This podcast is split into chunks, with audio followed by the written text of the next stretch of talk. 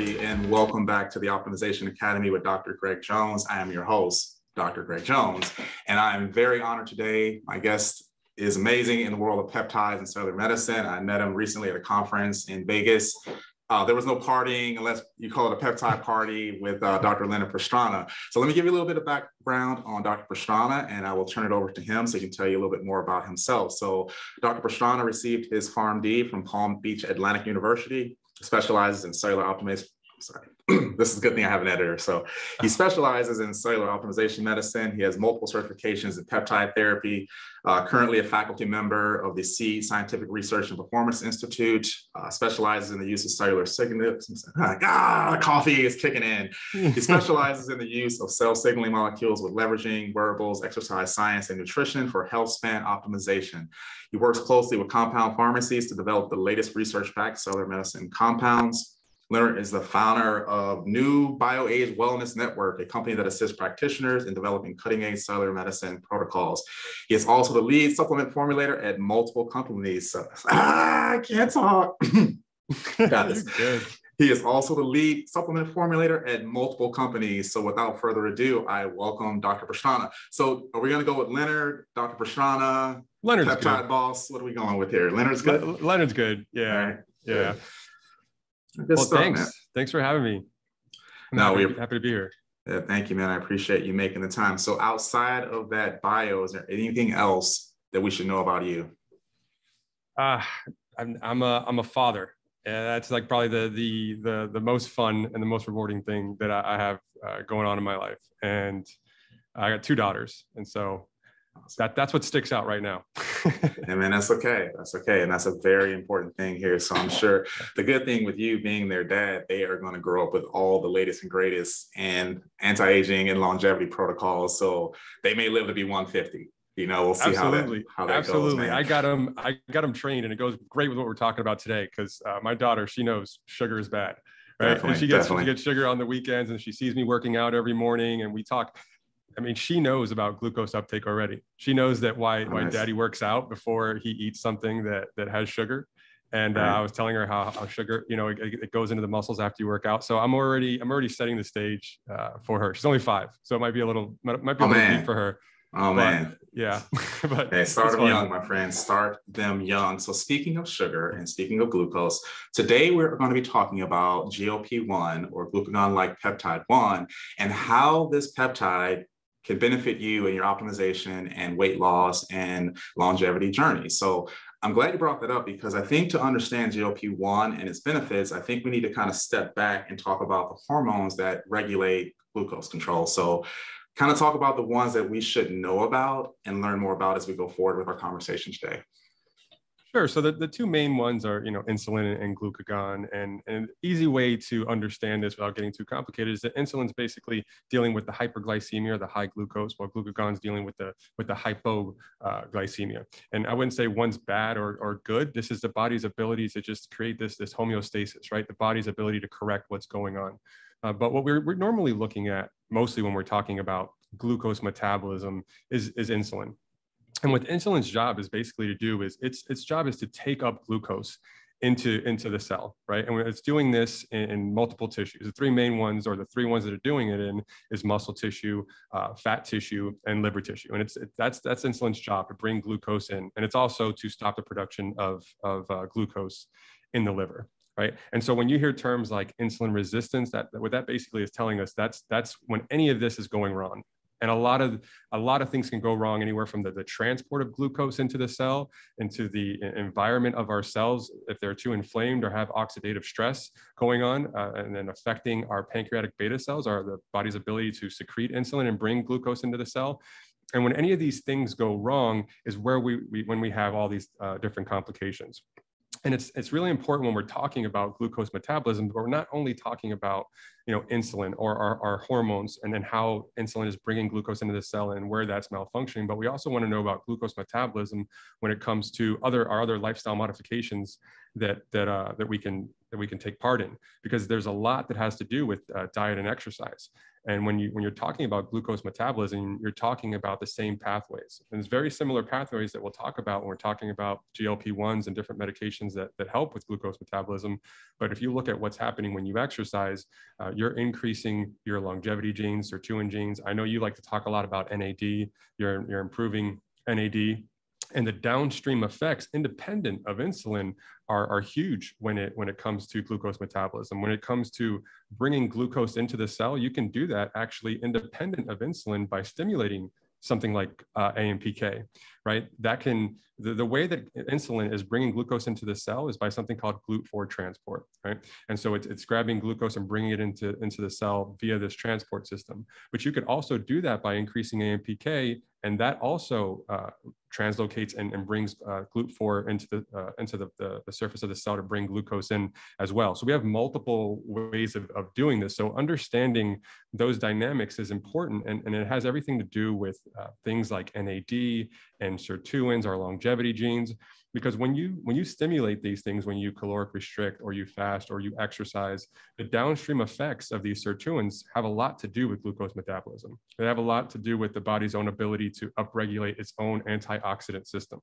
right? It has the ability to decrease inflammatory genes that are causing inflammation and, and, and causing a problem with glucose metabolism they have, like we talked about with, with glucose uh, transport, and they have everything to do with mitochondrial function. So these things seem like they're different subjects, like glucose and insulin, NAD and sirtuins. They sound like buzzwords that we talk about at different times, but all these things are, are interconnected. To, to increase the expression of sirtuins, we have to have healthy NAD levels. Sirtuins are dependent on NAD to, to do what they're supposed to do. So those are the multiple ways that we can improve uh, a, a glucose metabolism when it comes to the hormones. So great, yeah, and then I'm glad you brought that up because we're, especially in my clinic, I'm always like, I go through this pathway like, hey, one of this is why I think NAD is important, and we talk about AMPK, and then we talk about fasting, and we talk about, you know, autophagy and senescence, and all these things go together to increase longevity. And I know I kind of joked earlier about your daughter living to 150, and so it's not so much about that age span, it's the health span. Right. You know? And so, and I have this conversation with patients a lot, and I'm going to turn this over to the insulin topic is that I think me growing up as an athlete and even getting into the fitness world, we're always taught eat more. You know, you need more protein. You need more protein. You got to eat as much as you can if you're trying to build. But there's a time and a place for that, right? Because you know we won't go down the, the mTOR pathway and all that stuff, but it's like if you're constantly synthesizing proteins, when do you get to kind of repair and rebuild? You know you Absolutely. just never do because you're constantly you know it's like oh I'm, I'm synthesizing i'm synthesizing but when does the clearing out of senescent cells happen when when yeah. does the AMPK kick in you can't do that and this is why the long the newer studies talk about longevity is related to fasting but also not just starving yourself but it's timing of the fasting as well so that being said, you mentioned a uh, subject a few seconds ago, actually a couple of minutes ago, on insulin resistance, and we a lot of times people hear about that, like, oh, I've heard about that. But they also hear about insulin sensitivity. Mm-hmm. So, if you can talk to us about the difference between insulin resistance and insulin sensitivity, and how specifically insulin resistance is kind of a harbinger of a lot of the chronic diseases that we see in the world today. Absolutely, and it goes and it goes directly with what with what you were just saying. Um, you, you, brought up some some amazing points. It's it's, it's really about nu- uh, nutrition and timing and activating not only the, the anabolic side because insulin it, can be a very it's a growth anabolic side of things, but we ha- we also when I was talking about exercise, we're talking about the catabolic side of things like the fat oxidation, right? The fasting, those things. So having that balance in between both of those is really important. The problem with what's happening with chronic disease is that we're in this constant sedentary, uh, overfed state right? Where, where, where everybody's in the growth phase and not the, not the good growth phase where they're, they're pumping iron and they're, and it's going into their muscles. It's in the overweight, obesity, diabetes is what we're seeing, right? And we, we see that with a decrease in sirtuin activity, a decrease in NAD activity.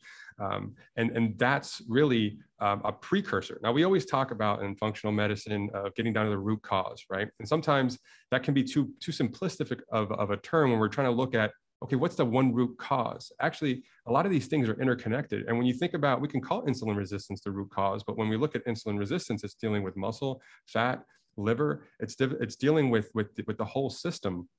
and, and insulin resistance and is a precursor to uh, obesity or type 2 diabetes. And what is type 2 diabetes? A risk factor for cardiovascular disease, neurodegenerative diseases, cancer, right? So all this is, is very interconnected. Now, what, what unfortunately what happens in our traditional uh, healthcare system is that we don't we don't see this happening until it's almost too late, right? Because if you go to the doctor, you get you know you get uh, you get your blood work done they're going to look at a, a, fasting blood sugar right and if that's if that's okay or if that's a little high then they might look at your your a1c and if your a1c is is is okay then um, then then they're they're not going to have the conversation anymore. They're going to stop right there. But what we're finding is we can find insulin resistance a lot earlier on. Uh, we can find this happening 10 years before it gets to the, to the point where you have prediabetes or you have diabetes. And, and one of the ways of doing that is taking a, a, fasting insulin level. Because what gets tricky about, about this is you go to the doctor, you look at your glucose level, it's normal, but you don't realize how much insulin your body is secreting to, to get back to that homeostasis. You know, your body might be secreting a lot of insulin. You might have really high fasting insulin levels that's bringing down your glucose. By the time you get to the doctor and look at your glucose levels, they're normal. But what they don't realize and what they don't catch is insulin resistance already started. And to me, that's the aging process. That aging process has already started and you're getting close closer to, to chronic disease, which is exactly what you said. It's not about lifespan, it's more about health span and the quality of life. And the way that we, we work on that is delaying the onset of chronic disease because that's what's taking us out, right? That's diabetes, cardiovascular disease, uh, cancers, neurodegenerative disease. That's what's ultimately taking us out. And we can see that insulin resistance plays a huge role in in all those in all those chronic diseases so you know we're, we're getting better and better at catching it earlier and earlier i just think that we we, we should probably start having the conversation way before you have a high A1C, A1C level. So now, outside of this is interesting that you brought it up because we know lab work is going to tell you if you have high insulin or high glucose or high HbA1c. So, but from a day-to-day perspective of a person who may suspect they have insulin resistance, are there any hallmarks or signs or symptoms that someone may be insulin resistant before they get to the doctor or get a labs ran? Yeah, that's a that's actually a great question um, because the truth is that technically, uh, I've seen stats where they think that 50% of the population might be insulin resistant, but asymptomatic. Because the thing is that we, you know, we're not facing the consequences yet, but we are smart enough to, to see it happening if we did have some some some uh, blood work done. But if you think about what's happening when you're insulin uh, you're insulin resistant or you're having high uh, insulin levels, it's a lot harder to, to burn fat. So if you're at a point where your diet hasn't changed, your exercise hasn't changed, but you see that you, you can't, you're, you're putting on extra fat or you can't take it off like you used to, that is probably an early sign because what happens when we have high insulin levels, it inhibits lipolysis, right? The, the, the breakdown of fat. So that to me is, is one of the one of those little signs that I normally hear, and I hear it a lot from a lot of docs um, recently. And this is another thing that you brought up as well. You brought up so many great points. I kind of got lost because I was like, oh, that's good. I, I, can't wait to get back to that. But I, I, couldn't remember all of them. Is when you're talking about that mTOR or that uh, how important is for uh, protein synthesis or, or, or lean muscle, is that what I hear from a lot of docs is that um, you know they're starting to feel that insulin resistance or they're starting to see it in their labs but they're like i'm still eating good. I'm still moving. Like what's what's going on? And a lot of it has to do with uh, lean muscle right? Because muscle is is is, is one of the, the the, the most important ways to dispose of glucose, right? Because it's like a, a, reservoir. We have so much of it. But as we age, what happens? We we we decrease our lean muscle, right? We start to have uh, sarcopenia, right? And that's one of the biggest indicators of morbidity and mortality in the elderly is is the is is losing lean muscle, right? And so and so these these uh, as you age and you, you you lose a little bit of muscle, that's where insulin resistance can kind of creep up, and that's when something like a good resistance training program is is so important to to to work on stuff like that. So there's it's a lot of different factors when it comes to, to it. We can talk about mTOR, we can talk about anabolic, catabolic. It's it's affecting it's affecting in so many different ways. For sure, and great points there. Great points because it's like we we deal with that a lot because a lot of times when when kind of I'm trained is like the first thing I think about someone's like, hey doc, I'm working out. Uh, I'm eating well, and the pounds just aren't budging. As a matter of fact, I feel like I'm gaining weight, you know. And I yeah. tend to say, okay, let's check. Okay, let's start with thyroid. Let's start with cortisol. Let's let's, let's start with hormones, right? But a lot of times the insulin piece kind of slips under the radar a little bit because again it's just kind of those high level things right so we're chasing the big ones but you can you know like i say insulin resistance is so prevalent, you can have hypothyroidism, you can have low testosterone, and still be dealing with insulin resistance. And yeah. so I think that's a great point for something for, for even for myself to remember is like to not kind of like let that slide, to always kind of investigate that because it can optimize our, our patient's health. We're looking at the entire picture, the entire hormonal picture, the entire metabolism picture. So um, that being said, you brought up something earlier in your talk. I was like, oh, I got to talk about that. Is can we talk about the relationship between insulin resistance and inflammation or chronic inflammation?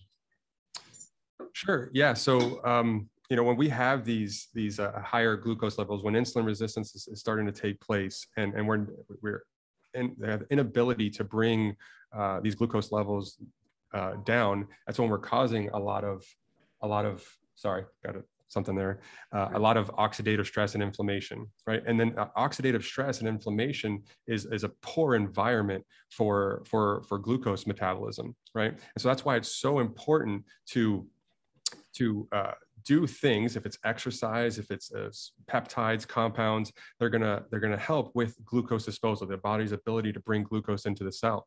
Um, or, or, working on sirtuin or your longevity longevity genes taking supplements that are that are increasing the expression making sure that your nad levels are are where they need to be because when nad uh, when NAD is is is uh, high and, and sirtuin expression is, is happening, that's when you see the, the the deacetylation of all these downstream effects that have to do with inflammation and oxidative stress, right? So when you activate sir, uh, sirtuins, you deacetylate things like nuclear factor kappa beta. And I know I'm getting a little biochemistry like, but that's that's where it's going to inhibit it things like TNF alpha. And these are those cytic, those inflammatory cytokines, those inflammatory genes that are causing all that inflammation, as well as all those, all the oxidative stress.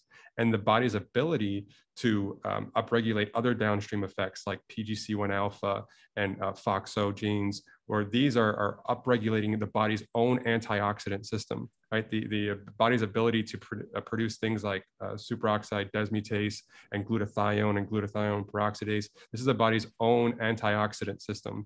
Um, and, and, and this is counter to what happens um, at these high glucose levels. That's why insulin resistance is such a big issue. And then you mentioned insulin sensitizing. When someone says, what's, what's improving insulin sensitivity? That's basically just saying that it's the body's ability to bring glucose into the cell and to improve glucose transport, right? And so, so that insulin can actually work. Because if we're secreting too much insulin, uh, glucose levels are spiking too high, causing oxidation and inflammation, uh, that's when the resistance happens. But if we can turn that around and improve uh, inflammation, oxidative stress, and transport of glucose, now we're insulin sensitizing, and that's really where we want to be.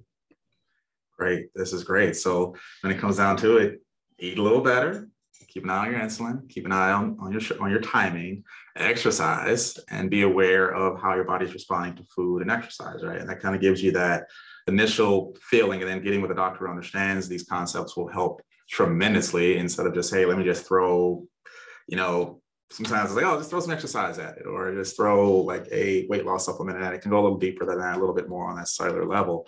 So, with that being said, I know we talked about one of our, our purpose here is to talk about GLP 1 agonists, and we're going to go deeper into that. We have a part two to this. We're going to get into more of the details here. But that being said, talk to us about what GLP 1 is and how it relates to that insulin resistance and that inflammation.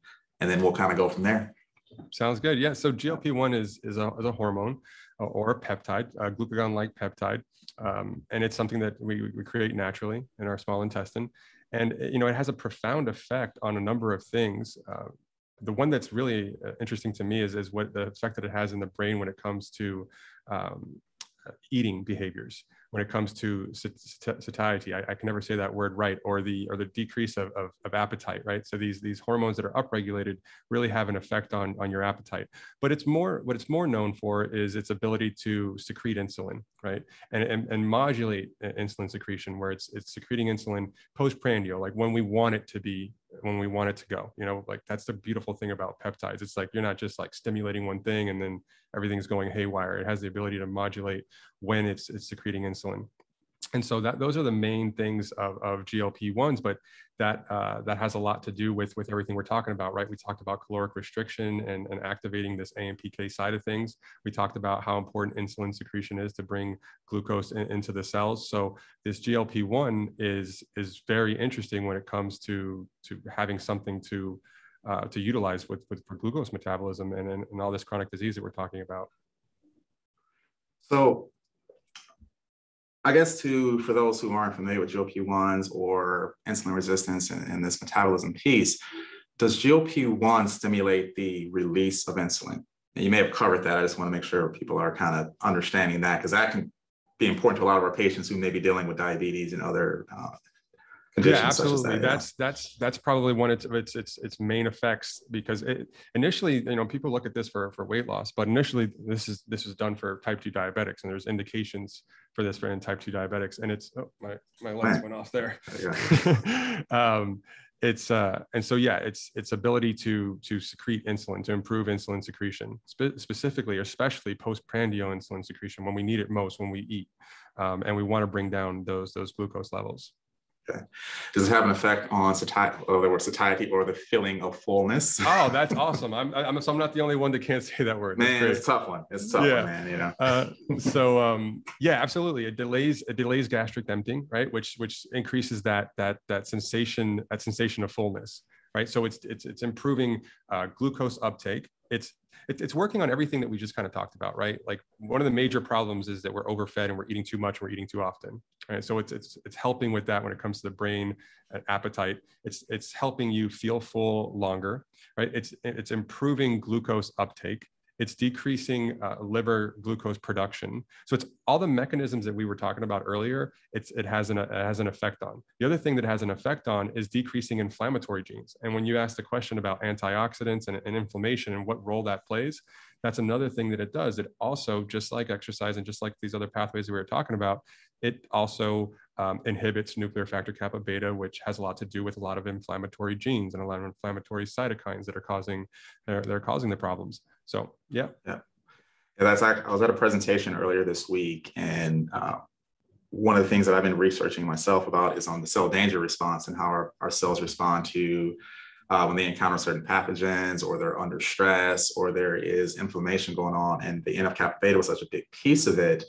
And I was like, oh my God, this is perfect because if we can find ways to, you know, control NF kappa beta or make sure that it's not accept, you know, all this, you can lead to so many benefits in the anti-aging and longevity space because inflammation is one of those hallmarks of aging that makes us get out of here faster, right? At least that, let, that shortens the lifespan or the health span and such as that. So I'm glad you brought that up. And I'm glad, because again, part two, we're going to get more into some of the specific benefits of GLP-1 and but it all centers around what we've been talking about lowering inflammation improving antioxidation uh, insulin sensitivity or decrease in insulin resistance. And all this stuff is going to come together here in part two.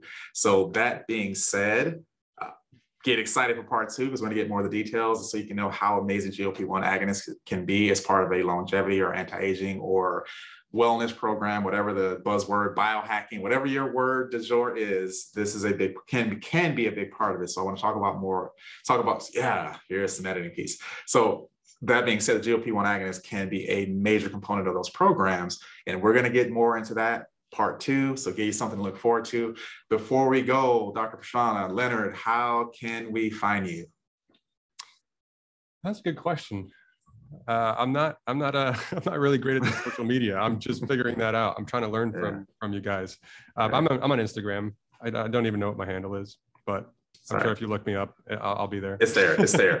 but all right, I get it. You know, it's all good, man. I, I see uh, you're probably not making TikTok videos with that statement right there, which is a good thing because I, I, got one. I got one video, and it's on all of my social media platforms. It's it's a it's a video of me snowboarding in like a foot of powder, and that's that's basically the coolest thing that I've I've done besides having you know my daughters so i put it on every social media platform. daughters that is the coolest but all this peptide stuff is is we're gonna call it second coolest. But i'll help you out here. I'll throw you a bone here. So if you go to new bioage is it newbioage.com newbioage.com yep. And that's that's usually for uh, practitioners that are looking to yeah. put together uh, protocols and we help practitioners put together protocols with everything from peptides to compounds to um, doing things that we talked about, like exercise and nutrition, and, and just right. doing the education be, uh, around that.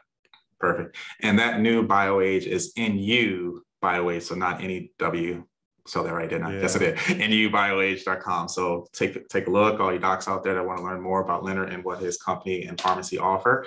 So that being said, man, that's it for part one I am excited about part two. So everyone be on the lookout for that and we'll talk to you soon.